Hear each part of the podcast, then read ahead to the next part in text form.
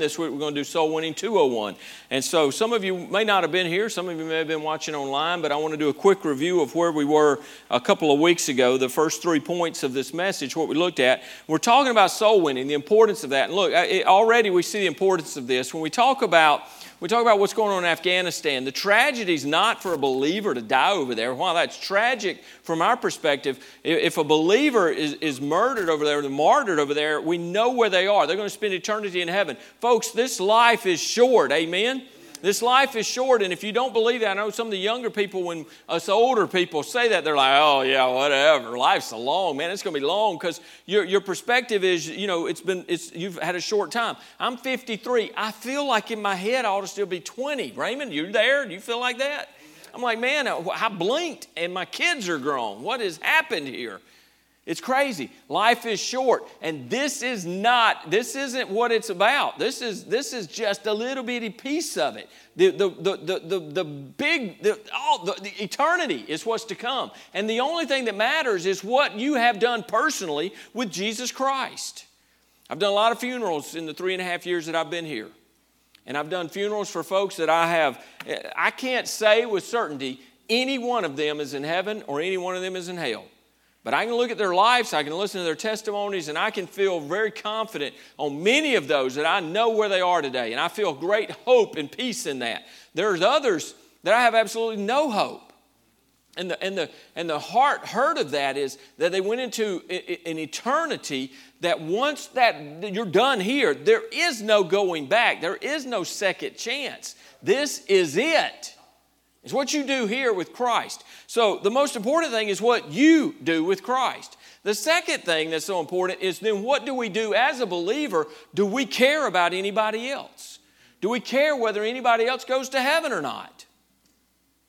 We, we can act like, well, God will just take care of it all. We'll just sit on our hands. That's not what the scriptures tell us. The scriptures tell us to go and make disciples. And if you're going to make a disciple, you got to make a convert. You got to win them to the Lord. You got to share our faith. We've got, he tells us in Matthew 28, verse 19 to 20, go therefore and make disciples of all nations, baptizing them in the name of the Father and of the Son and of the Holy uh, Spirit, teaching them to observe all things that I have commanded you. And lo, I am with you always, even to the end of the age. There's so much in that. He tells us to go. He tells us to witness, to share our faith, to make disciples. They, someone's got to come to faith, and we teach them. We disciple them. We grow them in the faith, help them to grow in the faith. And then it says that I am with you always. The Lord has promised that He's with us. He's going to be there with us. He's going to stay with us. Okay? So there's, there's, there's great promise that He's going to minister, do those things. He's empowering us to do those things that He's told us to do. So as we talk about this, the importance of soul winning, and uh, so, number one, we looked at what is the gospel? Well, the gospel is the good news. That's what the gospel means. It means good news. Well, what is the good news? 1 Corinthians 15, verses 1 through 4. Uh, Moreover, brethren, I, I declare to you the gospel, Paul's saying here, the gospel, he's going to tell us what it is that Christ died for our sins according to the Scriptures, and that he was buried, and that he rose again the third day according to the Scriptures. Look, if somebody asks you what is the gospel, what is the good news, it is the death, burial, and resurrection of the Lord Jesus Christ. That is the gospel. Now, the scriptures contain the gospel and it expands on it. And we go from the very beginning in Genesis 3, we see God creates in Genesis 1. He gives us life in Genesis 1 and 2. We see that. But then in Genesis 3, we fall. Man falls into sin and we are, we are bound for hell. We're sinners at that point. And the whole book is God's glorious story of how He redeems man. That's what it's all about. The whole book really contains the gospel. You see the scarlet thread that runs through the entire, uh, the, the totality of Scripture. We see that. But the gospel is the good news the death, burial, and resurrection of Jesus Christ. And you need to understand that. And we went through that last week and we talked about that. So, how does someone get saved? How does someone come into faith with Christ? And we looked at this. So, through the Word of God. It is the truth of scriptures. Now, while a, a, praise song is great, there are, there are praise songs. The, the song we did yesterday, uh, Living Hope, the gospel's in that song. The gospel's there. But not every song, and not every Christian song, not every hymn, not every contemporary Christian song, not every song that we sing has the gospel in there, has the entire message in there. But so, so understand it's so important that we go back to the Word of God. It is through the Word of God that the, the gospel is revealed. It is right there. It's what God said. So it's the Word of God, and then we see the work of the Holy Spirit. When, when the gospel is preached, when the word of God is preached, the power of the word of God works in life, but the Holy Spirit of God works in a person's life. And so we looked at three things that, that the Holy Spirit will do when we are witnessing, when we're sharing our faith. He will illuminate the mind of the unbeliever, He'll illuminate, He will stir the heart of the unbeliever and then he will move the will of the unbeliever. That's the work of the Holy Spirit in a lost person's life. So we take the Word of God, we preach the Word of God, or we teach the Word of God, or we share the Word of God, or we witness with the Word of God, but we present the Word of God. And then the work of the Holy Spirit, he does those works in a person's life. And then there's the will of the person. And as the Holy Spirit of God works on a person and brings conviction to that person, they must respond with their will. They must come to a place of repentance and saving faith. And it's not just acknowledging God existed, it is truly having faith, putting your faith into the Lord Jesus Christ. Just like Noah, though he built the ark, Noah had to express his faith by getting in the ark. He had to get into the vehicle that God had provided to take him safely through the storm. We have to do the same thing. God has provided a way to take us through the storm of death and eternity, and, and that death, that, that, that the, of, of the, the judgment that is to come, the way through that is Christ, and it is getting into Christ. For God so loved the world that he gave his only begotten Son, that whosoever believeth in him, that word in there is the word eis in Greek, E I S, I think it is and, and it means in, but it also means into. And I always think about that how we believe into Christ. It's not just believing in Him as though He existed. It is believing into Him. It is, I've told you many times the story of the barrel, and we showed the video a couple of weeks ago. Getting in the barrel, the tightroper, tightrope walker with the barrel going across. And it's getting in the barrel. It's expressing your faith that you trust Christ and Him alone because I can't get there. And that's when, when someone comes to that point of repentance, turning from, it's a change of mind. I can't do it myself. I can't work my way, or I'm not going to be religious to get there, or there aren't many, many roads to heaven, or not everybody gets there. When we understand, and that understanding is revealed through the work, the Word of God, and then the work of the Holy Spirit, and God works in our heart. And it's that repentance of God convicting me and showing me that I'm a lost sinner and there's no way I can do it on my own. And then I turn from that and I realize He is the only way. That's repentance. It's a change of mind. That's what repentance means. It's a change of mind, and then it's, in the results in a change of life, and we trust in Christ. That's how a person gets saved. And there's a lot of ways a person can get saved. There are a lot of methods. That's what we're going to talk about, a lot of things. But ultimately, that's it. Those things have to be there. So, number three, we looked at the importance of soul winning. And I love the way uh, here in Romans, I love this right here, what Paul says. He says in verse 13, For whosoever or whoever calls on the name of the Lord shall be saved. That's what he says. Whoever calls on the name of the Lord shall be saved. Verse 14, How then shall they call on him in whom they have not believed? And how shall they believe in him in whom they have not heard? And how shall they hear without a preacher? And he basically says, he, he does a reverse. You, you kind of look at that in reverse. He's doing a reverse reasoning there. And you could go back to, to, to, the end of verse 14. He said, How will they hear without a preacher? And how shall they believe in him in whom they've not heard? So the preacher is going to tell them. So now they've now they shared who Jesus is. Now they've heard him. Now I can believe in that person. Oh, I oh okay. Jesus, he was real. Oh, he was God's son. Oh, I'm a sinner. Okay. And and so now uh, uh, Jesus came. God sent him and he died. He, he lived a sinless life. He was born of a virgin. He died on the cross for my sins. They understand who he is. And the Holy Spirit of God all the time is working through the Word of God, working in their heart. And so then they call on Him and who they believe. Oh, I believe that. That's right. I believe that's right. And they call on Him. They place their faith into Him. And so that's Romans. That's the importance of soul winning is people have to hear the gospel. Folks, we can't just go, well, I, you know, I got saved. How many of you in here just woke up one morning and you said, you know what, I'm saved today? You know, I went to bed, I was lost, but I woke up this morning, I'm saved. I don't know how it happened, but I'm just saying, none of us, all of us have a testimony of our salvation. And so there was, there was some way that you were exposed to the gospel. You heard the truth of the gospel, and the Holy Spirit of God brought conviction and drew your heart to Him. Listen, if God didn't draw you, you ain't saved. If he doesn't, don't think you can just come to him whenever you want to. These, these death, this death row tr- conversions, I, that doesn't mean God can't save them. He can absolutely save a person, but it, but it's it's His work. It's Him then bringing conviction. But if person says, "Hey, uh, you know what? I'm at a point now. You know, now I know I'm dying of cancer. I'm going to go get saved." Doesn't work that way, folks. The Holy Spirit of God will draw a person, and when He draws you, you better respond. Christian, when the Holy Spirit of God brings conviction in your life, you better respond. Don't wait and say, I'll deal with that later. He's dealing with you. You deal with God when He deals with you. Amen? Amen. All right. So then verse 17 says, Though, So then faith comes by hearing, and hearing by the word of God. So we see that right there. That's the importance of soul winning. Folks, I, have been praying for months, and our men's prayer band, they know this. We, we pray that, about this. I'm praying for our church to get a burden for lost people. And to, to the point of that, when we go out of here, you know, when you get up in the morning before you leave the house, you're thinking, how can I share my faith today? Who, who Lord, are you going to bring into my path that I can share my faith with? And so, you, what we're talking about now is, is, is what are ways that we do that? Well, let's look at some different ways in Scripture. Number four, uh, you see here is soul winning targets. So, targets. How, who, who was targeted? How were they targeted? Let's take a just a quick look at this. So, the, there were mass touches. So there were mass touches. When we read in Scripture, we see this. We see this with Jesus and the multitudes. He would come in, he'd have multitudes, he's touching people, he's praying for them, he's healing their sick, he's casting out demons, he's doing those things. He feeds 5,000 men plus the women and children. He feeds all these people, all for the purpose of, of telling them who he is. So it's this, these mass touches he does. You know what? We do mission outreaches. There, there are things, there are mission organizations that will go and, I mean, we've sent, we've sent, uh, what we send? Uh, goats our ladies' ministry sent goats into, somebody help me. Didn't we do goats? We bought goats, right? Through Samaritan's Purse, I guess it was. We buy these goats and send them into a village somewhere. And, and through that, it opens the door to share the gospel. And we don't go in with a goat and go, hey, now if you trust Jesus, we'll give you a goat. That, that's, not, that's not the way that works. But, it, but it's these mass touches. So you go in and you, you do mission outreaches. You can provide food, medical. We've done, I've done trips where we did medical clinics. We did vision clinics. It's an incredible thing when you, you got an opt, optometrist, I guess what that is.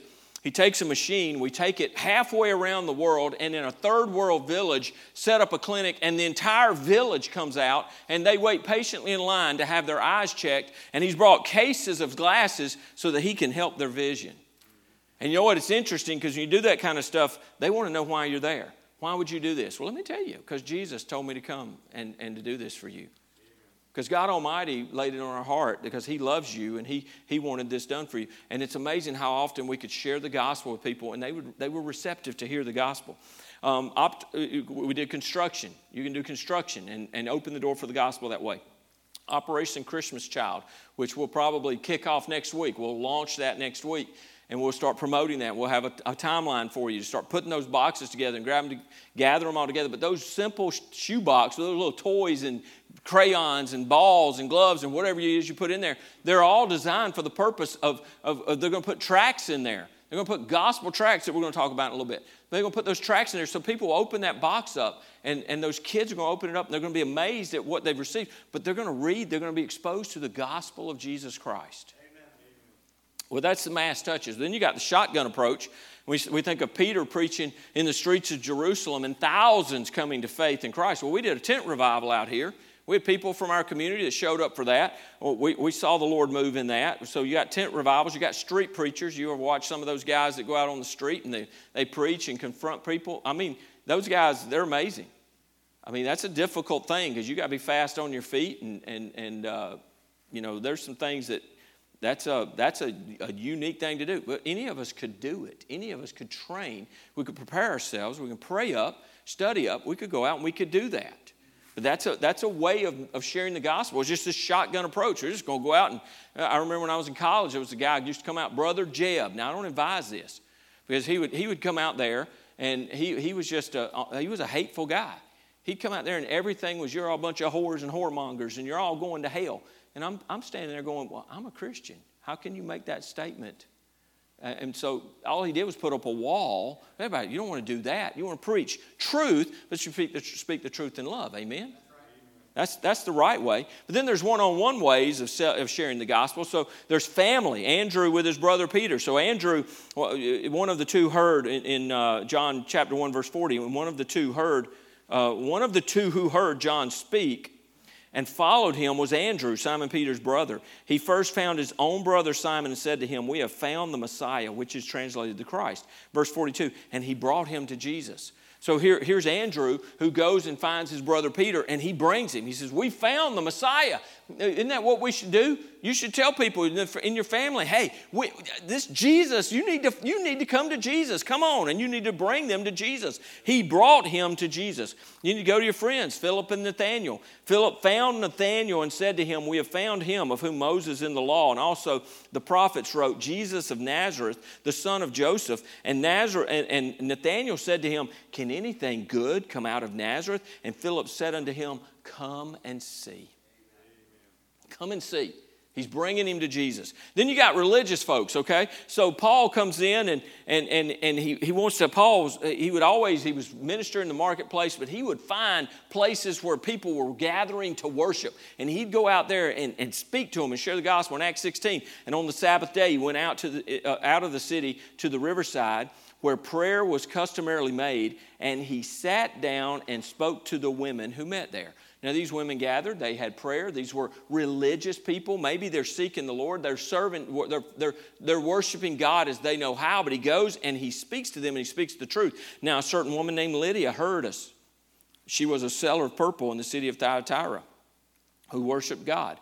The Lord opened her heart to heed the things spoken by Paul. God convicted her heart and she responded to it. When you see that, she responded to the gospel. She, she was converted. She came, became a Christian. And her, I mean, influenced her whole family. She was what a great blessing she was. So there was religious people, but then you got Nicodemus who comes to Jesus at night. Here's a religious person who comes to Jesus and he's asking questions. You ever had, had a religious person talk to you? And, and, and man, when they start asking questions, answer them. Find answers for them. So Nicodemus comes there in John chapter 3 and says, There was a man of the Pharisees named Nicodemus, a ruler of the Jews. This man came to Jesus by night and said to him, Rabbi, we know that you are a teacher come from God, for no one can do these signs that you do unless God is with him. Nicodemus understood. Not all of them did. Nicodemus saw it and knew there's something different about Jesus, there's something different about you. God is working in you. There's no other way to explain this. In verse 3, then, Jesus answered and said to him, Most assuredly, I say to you, unless one is born again, he cannot see the kingdom of God. Jesus went right to the truth. You have to be born again, Nicodemus. This, this playing this religious game ain't going to get you into the kingdom of God. You have to be born again. Oh, what does that mean? And Jesus witnesses to him and shares himself with Nicodemus. And we, Nicod- we know Nicodemus later becomes a follower. Then there are seekers, the Greeks in John chapter 12. These Greeks come. Now, that, now there were certain Greeks among those who came up to worship at the feast. Then they came to Philip, who was, with, uh, was from Bethsaida, Bethsaida uh, of Galilee, and asked him, saying, Sir, we wish to see Jesus. Philip came and told Andrew, and in turn, Andrew and Philip told Jesus. So they go and they tell Jesus, Well, we don't see what happens there, but I know, I'm, I'm pretty confident what happened there. Jesus said, What are you doing? Bring them. They want to speak to me, bring them. Bring them to me. Bring them on. Then there's strangers. They come to uh, the woman of the well, the woman at the well in John chapter four, and, and so she's there drawing water, and the Lord the Lord is uh, the Lord comes up, and what does He do? He, he went up to her and he asked for a drink of water, and then he proceeded to witness to her. He used that simple thing of water. Just he, he, he took what she was doing at that time and turned it into talking about him. He says, I yeah, you drink of this water, you'll never thirst again. Or what water? I don't want to make this trip out here to the well. Show me this water. Give me this water. And, and so he witnessed to her, and, and, and she came to faith right there. Man, and a bunch of people in that area came to faith. Some because of her testimony, and then they came out and heard him, and more because of hearing him. They said, Hey, we believe now, not because you said it, but because he said it. We've met him. But strangers, and you run up on strangers. Then there are just divine appointments that we, we have. These divine appointments, and I would put the Philippian jailer in that situation. I mean, they didn't get beaten to, just so they could witness to the Philippian jailer. They didn't keep their mouth shut about being Romans to keep from getting thrown into prison. They just listened to what God was doing. They took the beating. They were thrown into prison. And I can imagine Paul is praying in prison. And as he's praying, he's sharing the gospel. He's talking about Jesus, and they're all hearing this. The Philippian jailer, you have to imagine he understood what they had been through, what they had done. He had to have, he's there at the prison, he had to have heard what they're saying. He hears what they're praying, he hears what they're singing. He's going, What are these guys, man? They're in the innermost part of the prison. They've been beaten. I've got them shackled, and they're in there singing and praising God. And it says, and, and, and, then when, when the prison doors are open and nobody flees and the jailer comes out and he's going to kill himself and paul says whoa don't do yourself any harm and as they come out listen what he says and he, and he brought them out and said sirs what must i do to be saved now that's the question everybody in the world wants to ask what must i do it's do. It's always do. What get, can I do a thousand push-ups? Will that get me into heaven? What if I run run backwards around the church a hundred times? Will that get me into heaven? How about if I give a million dollars? Will that get me? It's what can I do? That's man's idea. We want to work to God, and that's not the answer then, nor now, nor ever has that been the answer. Because because the, their answer is this. They said so. They said believe on the Lord Jesus Christ, and you will be saved. Put your faith in the Lord Jesus Christ. And we know the Philippian jailer did. He put his faith in Christ. That was a divine appointment.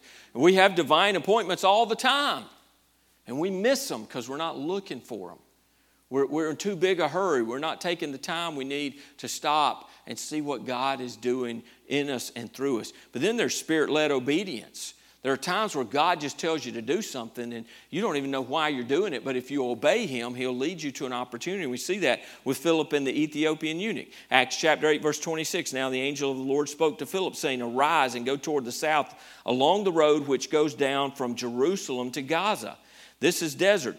So, listen, God said, Go. Holy Spirit, the, the, the angel of the Lord there spoke to him and said, Go. And verse 27, so he arose and went. I love that. He just did what God said do. God said, Do it, I'm going to go do it. He got up and he went. And behold, a man of Ethiopia, a eunuch of great authority under Candace, the queen of the Ethiopians, who had charged. Uh, who had charge of all her treasury. So this guy's got a high position. He's in charge of all the money of Ethiopia, all this, the treasury. And he had come to Jerusalem to worship. He's a seeker.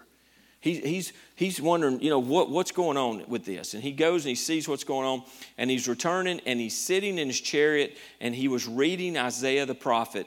Then the Spirit said to Philip, Go near and overtake the chariot. And as he does, Philip realizes what the Ethiopian is reading, and he says, Do you understand what you're reading? Those are opportunities that, that can, can happen with us. God can lead you somewhere, and then all of a sudden there's somebody in your life, and you see what's going on. You go, Hey, do you understand what's going on here? Do you understand why this is going on? Do you understand what you're reading? Do you understand what can do? How can I? Unless somebody tell me. So he gets up, the man invites him up into the chariot. He takes right there where he was in Isaiah and he begins to read and he preaches Jesus, and the Ethiopian gets saved, and then they stop and they baptize him. Beautiful. Those are all ways, different ways. Those are ways that we run into, things that we run into everyday opportunities we have friends, family, seekers, strangers, divine appointments. Uh, uh, just there's all of these different ways of sharing the gospel. So I have my clubs here because I want to talk about this right quick. I just want to illustrate it with this. Look, there's a reason, and we're going to talk about a lot of different ways here in just a minute about, about sharing your faith. And there'll be the major, the, the bottom line foundational things. But here, here's the deal I really would like y'all to pray for my clubs, though. You, you can do that on the side. But um, I prayed one time. Listen, my, my, best friend that I went and played golf with this week, I, I, I had never beat him, never beat him in golf. He had moved, he had gone to another church, and he came back to visit one time. And I told our church on Wednesday night, I, I said, Y'all do me a favor. Y'all pray that I'll beat Aaron in golf this week. We played, and I beat Aaron in golf. he has never let me live that down that I had the church pray against him but I beat him. And I should have retired right there and never played again, but I messed up and played again. But here's the deal. So you got to have the right foundation, right? So there's golf shoes. So I have these shoes that have these little spikes on them so that, you know, if I wear my regular shoes and I'm trying to swing, you know, you slip, your feet slip stuff. So you got to have a firm foundation. So you got to understand the gospel and the truth of the gospel. But there are a lot of different clubs in here that do different things. So when I step up there on the green, not on the green, when I step up there on the, on the, um, the tee box, see, I don't even know what I'm talking about. When I get up on the tee box, I want to hit the ball generally a long way. So I got this one. Now, now here's the thing.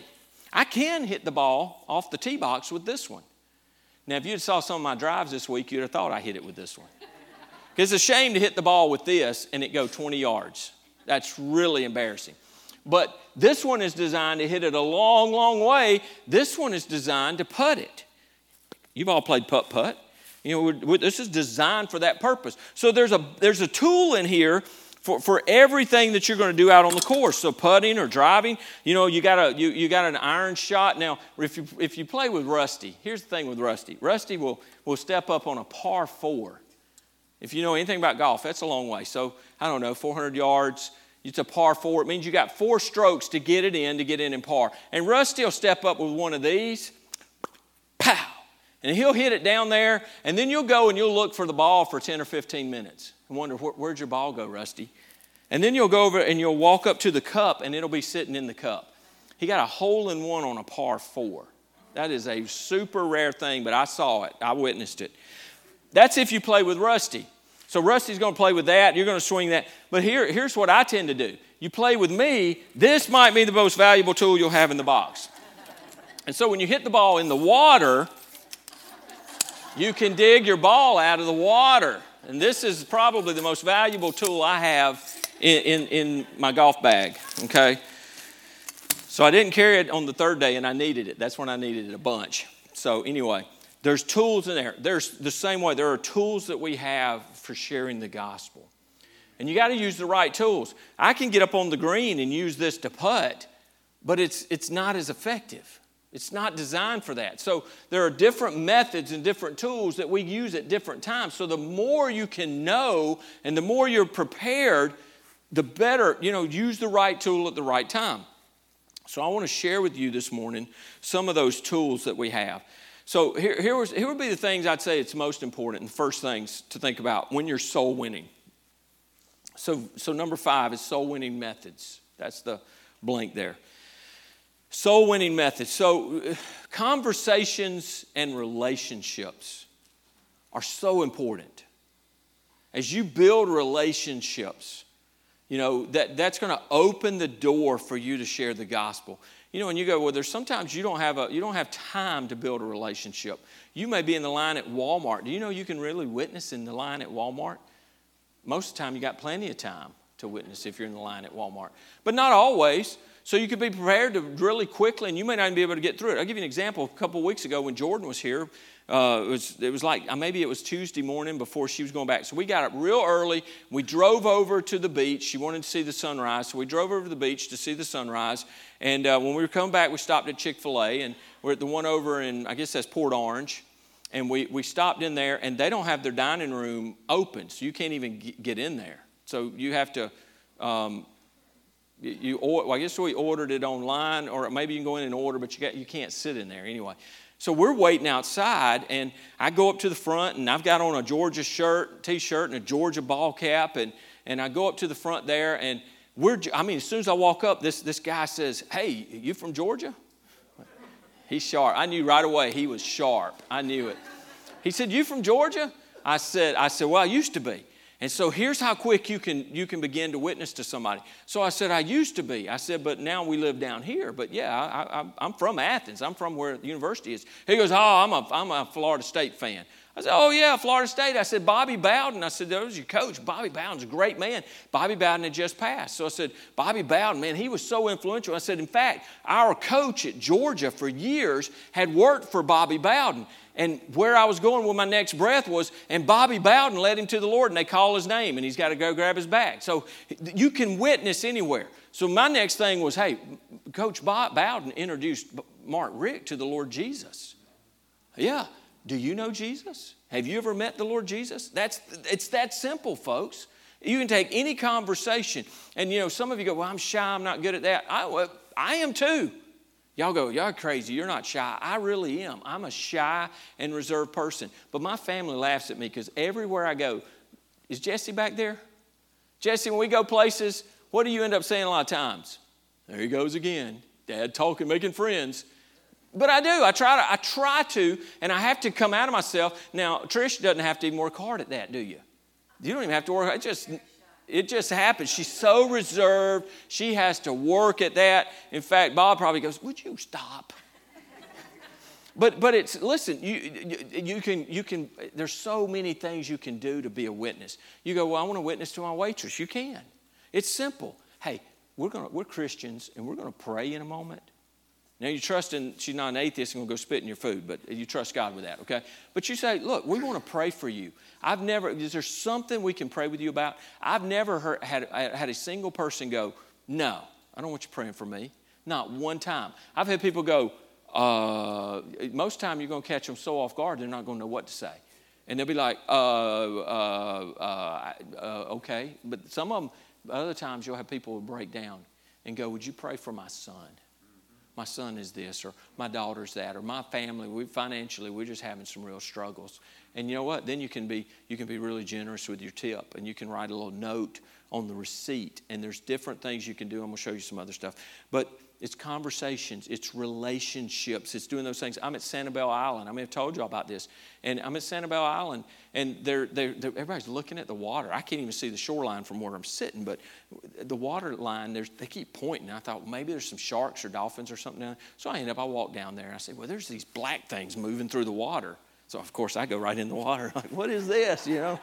And I get in there, and there's these rays and there were thousands of them. I guess it was mating season, and there were just thousands of them going up and down the coast.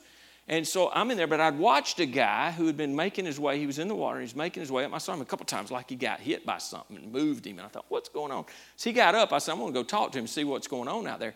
Well, then I got there and I found out, but I get in the water. He comes up and we start talking. It takes about five minutes. Guess who we're talking about? We're talking about Jesus. Raymond said the same thing. He, he goes somewhere, he's, you know, the conversation, you get the conversation started. Paul said, I've become all things to all men that I might by some, some means win some, right? So he said, I'm going to become all things to all people. I don't, there's a lot of things I don't know about, but I'm not going to act like I know something I don't know, but you can show interest in things that other people are interested in. And, and get a conversation started, and then they won't expect it, and you just flip it. And all of a sudden, you're talking about Jesus and you confront them with Jesus. It's so important. So there's all these different tools we can use. And all of us can do this. As I said two weeks ago, it's not a special thing. There's not a special breed of us. If you are a born again Christian, you have the Spirit of God dwelling within you. He has commanded you. He hasn't suggested you be a soul winner, He's commanded you. And we all should do it. We ought to do it, not a should. We ought to. There's a moral obligation to share our faith. And we all can do it. But it takes getting outside of my comfort zone. And, and people go, well, I don't want them, they'll reject me. I don't want to be rejected. Well, nobody wants to be rejected, but they're not rejecting you. You're not trying to sell them Amway. You're trying to give them Jesus. And if they sell, if they reject Amway, they're still not rejecting you. They're rejecting Amway, right? So Uh, uh, let them reject. If they reject, they're rejecting to their own demise. But it's our call to, to, to share. Amen? Amen? All right, so here's some ways. First thing is flip over to the back of your little brochure there. And you see on the back is the Romans Road. This is, this is a tried and true. I remember as a teenager, I was scared to death of witnessing. I knew how I got saved. I knew when I had met the Lord, but I thought, well, what if, you know, I'm telling people, I'm telling people about Jesus and they ought to come to church. Or, and, and I thought, well, what if somebody says, well, how do I get saved? And I went, whoa. And it scared me. I didn't know what, I didn't know what to say, and I didn't want to mess that up. And so I was talking to some people at church. and They said, Look, here, take these verses. And they wrote the verses down for me. Said, memorize those verses. You, it's simple. You can memorize the first one, Romans 3.23. If you know where that is, you can, you can memorize that it's Romans 3, 3.23. You can have your little pocket Bible with you. You can mark it in there. And here's what you do. You circle that verse, and then at the end of that verse, you write the next verse, where to go okay? So you can memorize but the easiest way is to memorize them romans 3.23 for all have sinned and come short of the glory of god. And then you go to romans 6.23 for the wages of sin we're all sinners. The wages of sin is death but the gift of god is eternal life through jesus christ our lord. And then we talk about that god demonstrated his love for us in romans 5 8 that but god demonstrated he commendeth he demonstrates his love toward us and that while we were yet sinners christ died for us we express the love. We show them the love right there of God. And then Romans 10 9 and 10 it tells us how someone can become a believer. It's trusting in Christ. That if, if thou shalt confess with thy mouth the Lord Jesus and believe in your heart, if you can you memorize those verses, you can walk someone right through the gospel. And you go, you know, uh, uh, Romans 3.23, for all have sinned and come short of the glory of God. You start right there. Do you know why we're sinners? And you could go right back to the garden, depending on how much time you have. You can go back to the garden. You talk about the fall and that through the sin of Adam, sin became upon all men, that all men sin, all men died. Death came with sin. So we're all sinners and we're all have a death sentence on us. It's a pretty hopeless thing. And you got to get to the bad news so you can get to the good news. But if you memorize that right there, that Romans road, you go, I don't know what to do. Memorize that right there. That'll give you confidence in sharing the gospel, walking them right through the truths of Scripture. So that would be one of the first places I would tell you to start. If you want to be a soul winner, you got to understand some verses and places to go. Keep your scriptures with you. Have it marked. Have it tagged. Put some little mark, you know, those little highlight markers in there. Whatever you dog tag it, ear, t- whatever that is. I don't know what I'm trying to say. You know what I'm trying to say. I don't know what I'm trying to say. But mark it so that you can go right to it in the scriptures and show it to them. Okay. But you can memorize those verses, and you've got the Word of God to present to them. So that's kind of foundational. Look, that's putting on the golf shoes. You got the right foundation. You know the gospel. Folks, you got to know the gospel and you got to know it clearly. Clearly. Not all roads lead to heaven. Let me read you what this says. A recent study indicates that 60% of professing born again Christians, now, professing is the important part here indicates that 60% of professing born again Christians do not believe that Jesus is the only way to salvation. If you believe that, keep your mouth shut. If that's what you believe, please don't go out witnessing to people. But if you're going to go witness to people, you need to understand the truth of the gospel. And that means Jesus is the way, the one and only way. He is the truth and He is the life. And no one comes to the Father but by Him. There is no other name given under heaven by which a man must be saved but the name of Jesus. Amen? So you got to understand the gospel. So they believe there are 60% of professing born again Christians that believe that Buddha and Muhammad are equal paths to heaven. That's lies out of the pit of hell. Folks, these are surveys done by folks like George Barna and others that 60% of people who claim to be a born again Christian believe that nonsense. The problem is in places like right here and in the Sunday school rooms in churches all over America that are not teaching and preaching the truth. And I'm going to tell you now if you're a teacher in our church and you don't believe that Jesus is the only way, quit now because if I find out, you're going to be quitted. Got it? We're going to hold to the truths of Scripture. This denies that Jesus is the way, the truth, and life, and is the spirit of the Antichrist and the pathway to hell. I mean, you can go to Joel Osteen's church if you believe that. You'll fit right in. Understand the gospel. Be clear with it. Be, be, understand it. it I'm going to come back to that. But the Romans Road. Now, I got a couple videos because there's some other methods. One of them is three circles. There's a guy that pastors a big church down in southeast Florida. Uh, I can't even recall his name right now. But this is, this is a great way to present the gospel. But it's great, you know, you got somebody at work or, or that's going through crisis. They, their life's in shambles. I mean, their life is a dumpster fire. You, you can use this and, and explain why they are where they are. So let's show this first video. Three circles.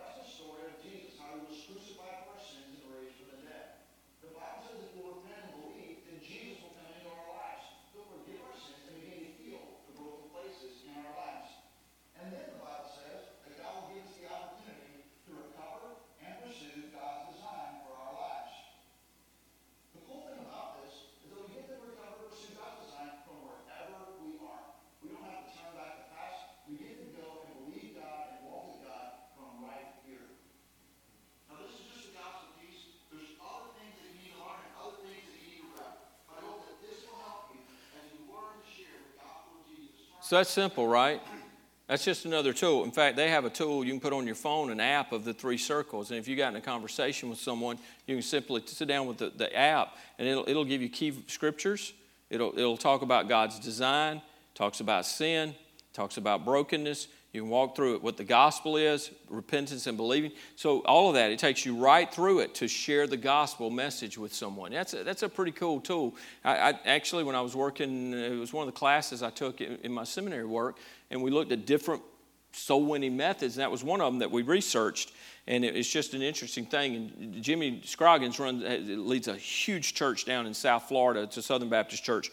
And um, I think that's a, that's a cool tool. And somebody out there will go, I, I could use that. Others are sitting there going, ah, that's really not my flavor. All right, well, let's look at another video. We're going to look at this one real quick about EvangeCube. Who's ever heard of the EvangeCube? Some of you have heard of that? Okay. So this is really, I would, I would preface this, this is probably not for us 50 and 60 year olds. Maybe, maybe not. I don't know. Um, maybe it is. And some of you may go, man, that, that would be awesome. If you like Rubik's Cube, you'll love this, okay? But this is a simple tool that the video here is going to show you how you can use that to present the gospel. So watch this.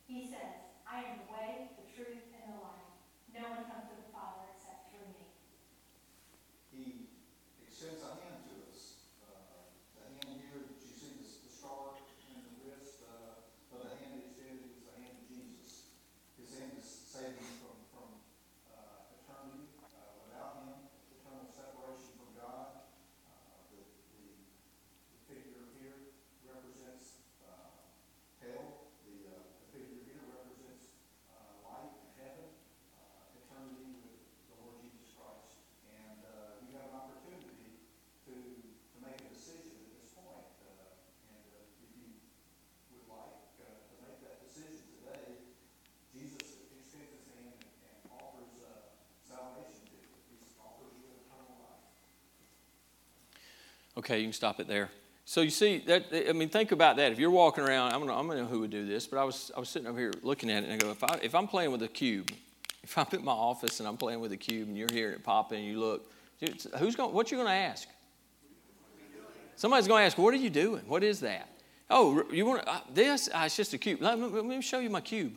And you can simply right there, and, and in two minutes, you can walk right through the gospel. And if somebody's asked you what it is, they're probably not going to interrupt you at that point and go, oh, yeah, they might. They might ah. But if you just walk through, oh, it's just a cue, man. This kind of shows what I believe as a Christian. And, and so, man, you could walk right through it. And some of you going, man, I couldn't do that in my workplace. I might get fired. Okay, find another place. Do it at lunch. Do it somewhere. Take them to dinner, whatever. But that's just another tool that we can use if, if you're interested. There was a young man here, last name Kaiser.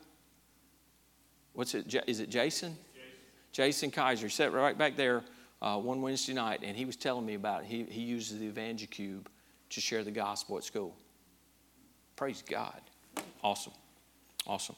All right, then there's gospel tracts. How many of you have heard, you, you know what a gospel tract is? Raise, raise your hand. Right, do it this way. Raise your hand if you don't know what a gospel tract is. Okay, so there's still some of you don't know you've never seen those. Gospel tracts are, are some of them are there are different kind of tracts. So Fred brought me some of these here that are about these came from Fred. Didn't you bring me these? The the, the million dollar bills. So these are million dollar bills, all right? So who wouldn't want a million dollar bill? If you see that laying down, you're going to, what is that? And then it's got Noah's Ark on it. So you, you begin to look at it, but you flip it over and you read it. It's got just a real quick, a brief gospel message on it. It gives the, the plan of salvation right there. There are, there are others here. This tract here says, May I ask you a question? And it, it's just simple. It walks you right through the plan of salvation. Uh, bad news, we're our sinners. Bad news, the penalty of sin is death. Good news, Christ died for you uh, good news. You can be saved through faith in Christ.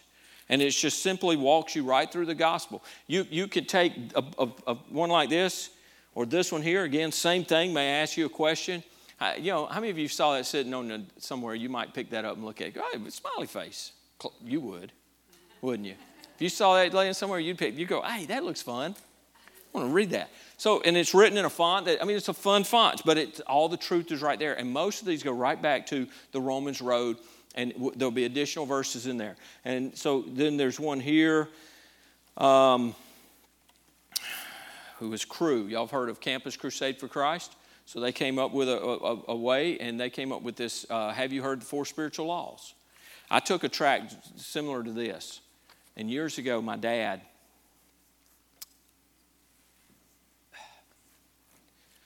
So my dad was, was an alcoholic, had been an alcoholic all his life.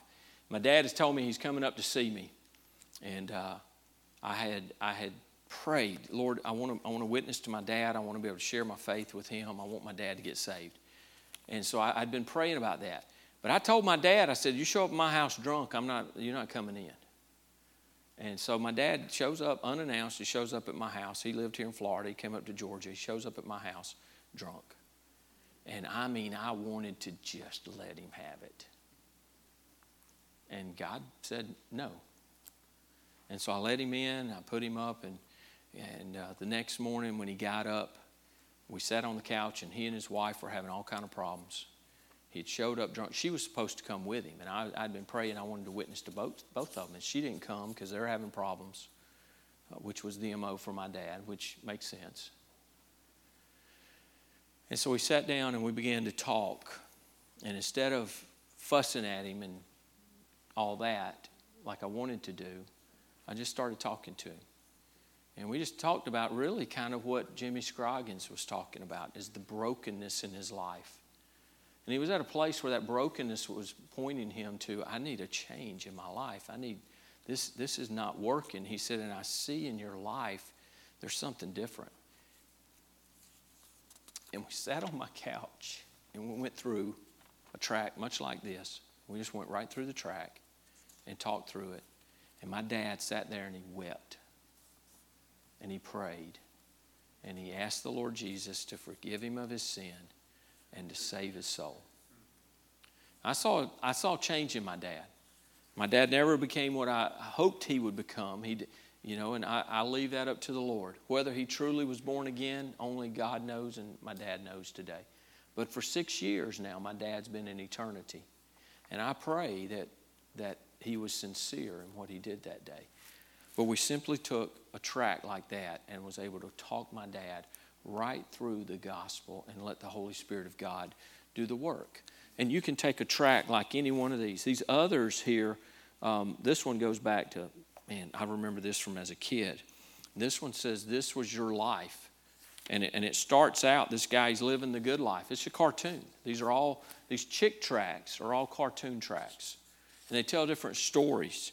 And this one, first page, it gets your attention because he's living the high life. He's smoking his cigar and he's got his drink and his fancy sports car. And the next scene, he drops dead. And it goes from there because it didn't end there because he's still existing. It didn't end. And it walks right through then him having to stand before God and never trusting Christ. This was your life. And you can take something like this and share with somebody. You can give it to somebody. Hey, you need to read this because the gospel message is here. It's here, and it's in all of these. And so I've got these, and I've got these two racks, and I'm going to put these out. Um, is Kristen in here? I'll get with her on that. What we want to do is we're going to stamp them on the back with our church name, an address, and our phone number and email address. We got to get a stamp made that's just got those on there. Not email, but our website.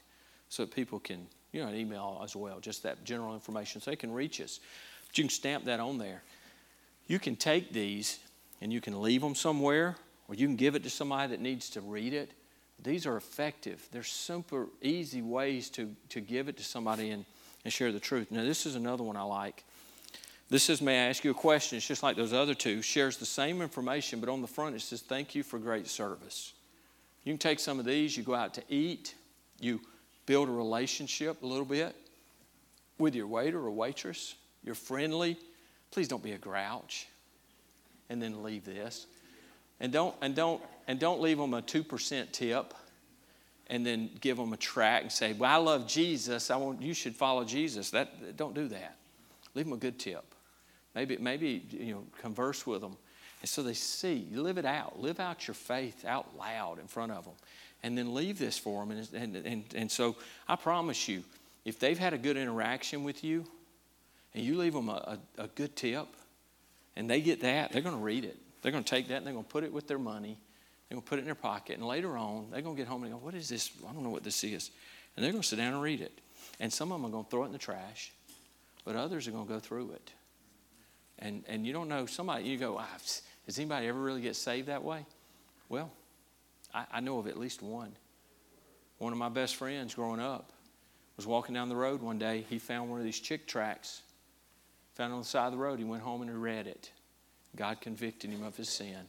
And right there in his bedroom, he knelt down and prayed and asked God to, to save him, forgive him of his sin. And that man's a preacher today, Amen. preaching the gospel in Hull, Georgia. Amen. So there's lots of tools. And so these are going to be available for you if you want to take tracts with you and, and give those to folks. So there's a lot of different things.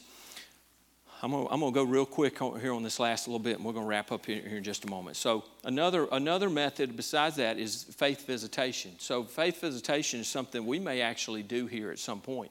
And what it is, it's just a method of sharing your faith. But there's a question, and most of you, if you've talked to me at all, it, it, about soul winning, you'll know my question. I don't ask people, you know, I get in a conversation with Henry, I don't go, hey, Henry, are you saved? Because Henry's answer, whether he is or isn't, it's probably going to be, oh, well, yeah, I'm going to heaven. It's going to be his answer. Well, if he's lost, you know what I got to do now?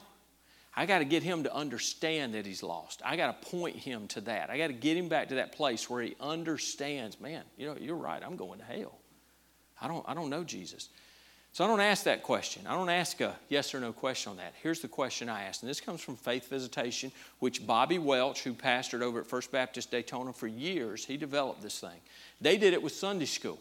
So when people visit the church, they would go visit them in their homes. They would do the faith visitation outline. Faith is forgiveness. Uh, F A I T H. Faith is forgiveness. It's available. It's, um,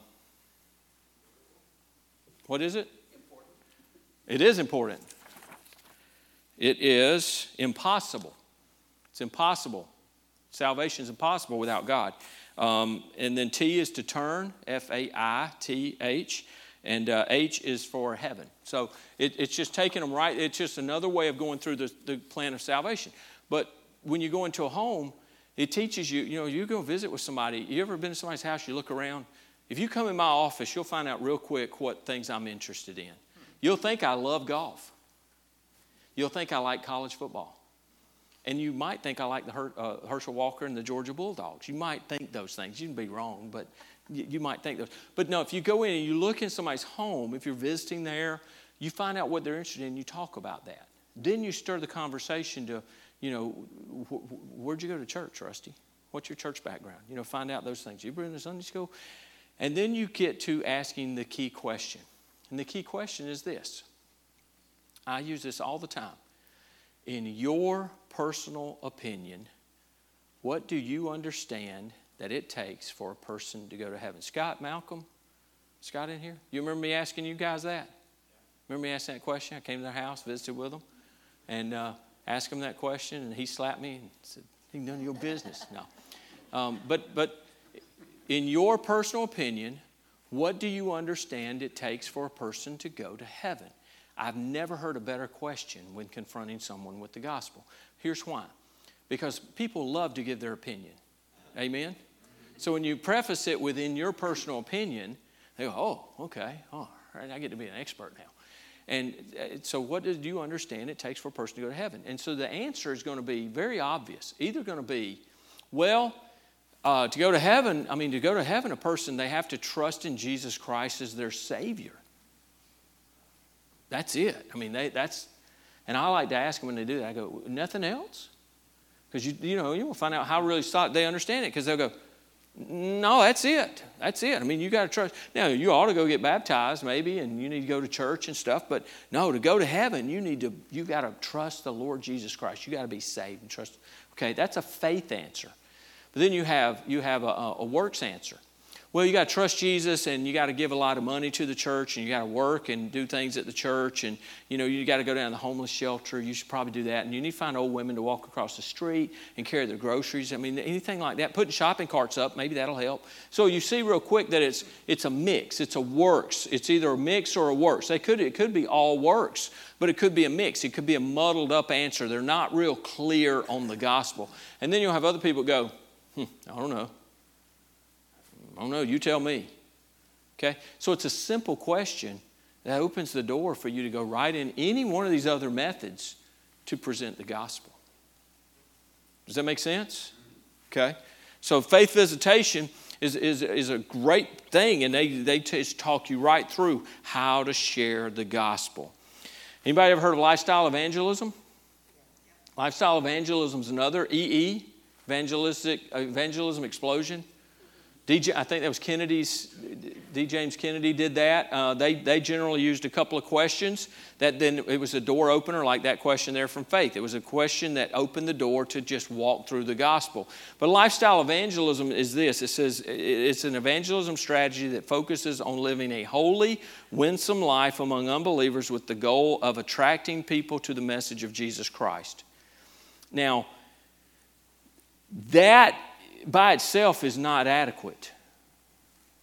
I can model my faith to my neighbors and uh, to people I work with all the time and never share the, the gospel with them and never speak the truth to them.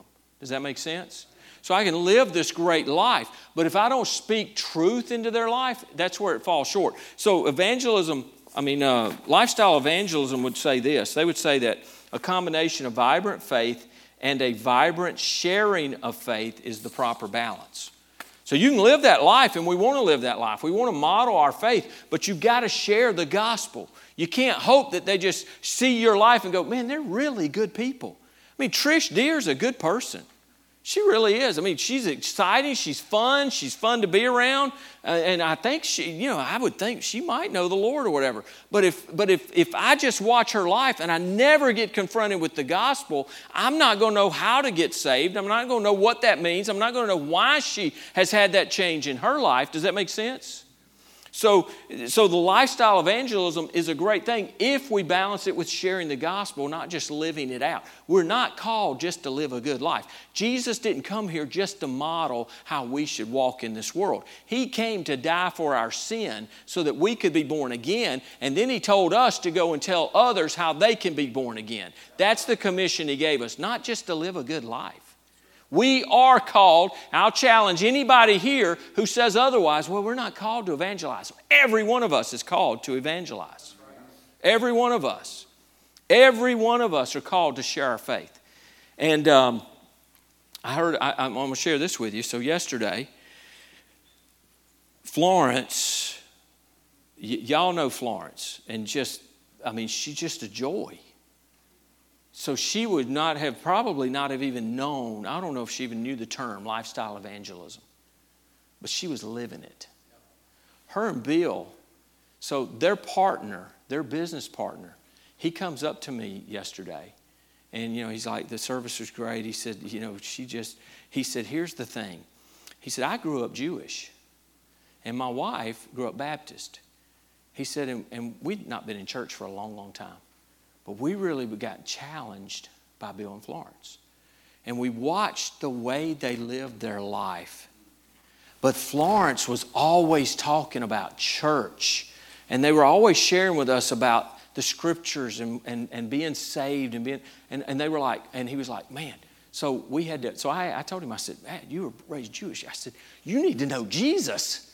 I'm witnessing to him right there. I think you need to know Jesus. I mean, that's your Messiah.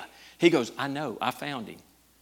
So he was, he's, he said, I'm, I'm, a, I'm saved. I'm, I, Jesus is my Savior. And, uh, but he was talking about the way they lived their life. And it wasn't just living it and being a good, happy, you know, I'm a happy Christian. They shared their faith with him, and it had a great, great impact. All of these are tools.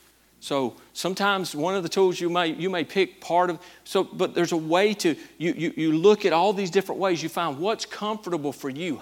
But the, it all goes back to this. You got to know the gospel and you got to be ready to share it. 1 Peter 3.15 says, but sanctify the Lord God in your hearts and always be ready to give a defense to anyone or to everyone who asks you a reason for the hope that is in you with meekness and fear. We should always be ready to share our faith.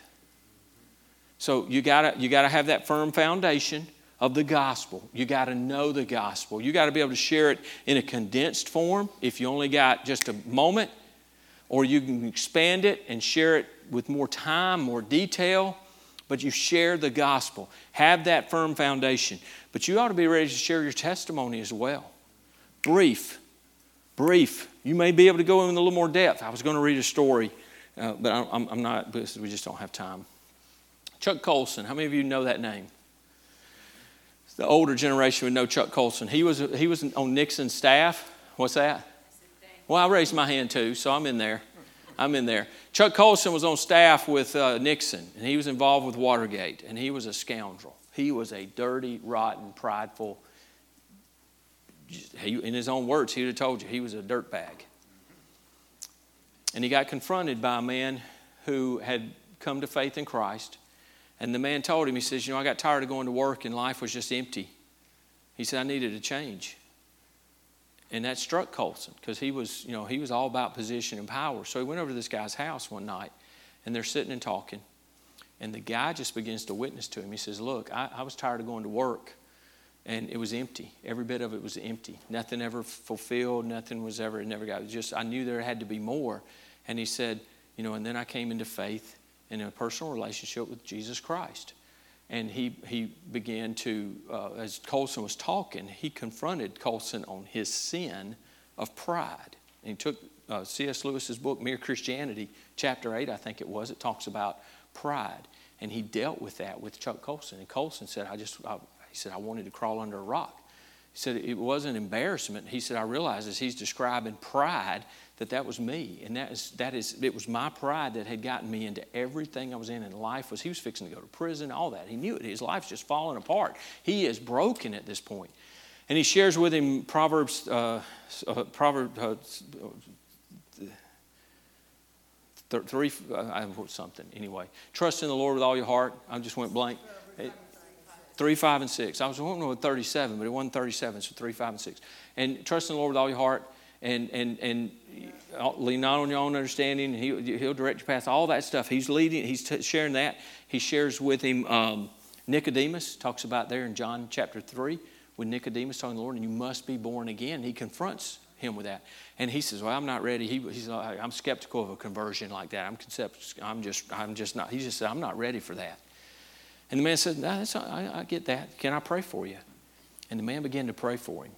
And he says he had never been struck by it. He said it was like he was talking to God and God was sitting right next to him. And he said it was all he could do. This Marine, this prideful, self willed Marine, said it was all he could do not to lose it right there.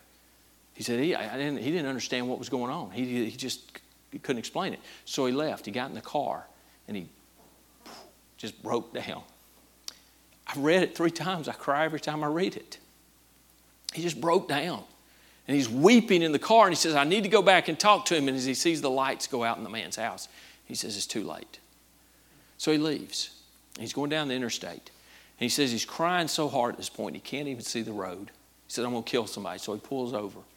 And on the side of the road, he says, I don't understand what, I don't understand this. He said, God, I don't understand it. I don't know what I'm supposed to do, but I want you.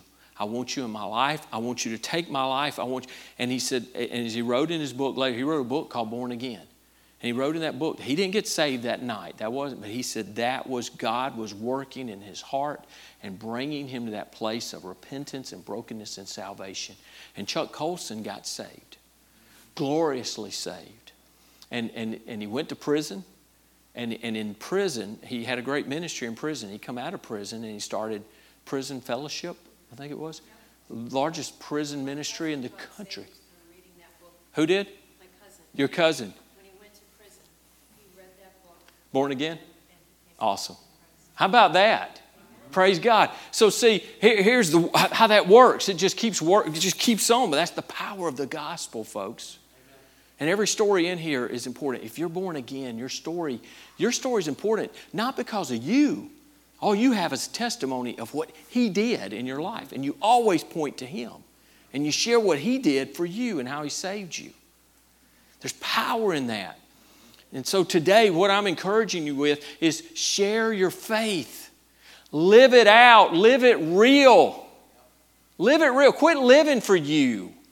Quit doing these certain things. You go, well, I've got liberty to do that.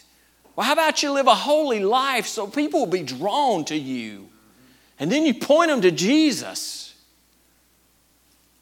And we're going to spend all of eternity going, what if?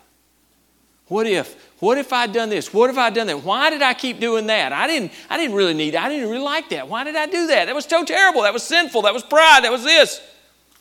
Why didn't I win more to Jesus? I'm reading Revelation of the tears. I'm not sure that that's not because we're going to stand there and watch as people are judged and thrown into hell that we could have won. There's a time the Lord's going to wipe away the tears. We're not going to go through all of eternity with that because we're going to worship God. But I'm not sure that's not why there's going to be tears there at judgment. When they're dead or we're dead, it's too late.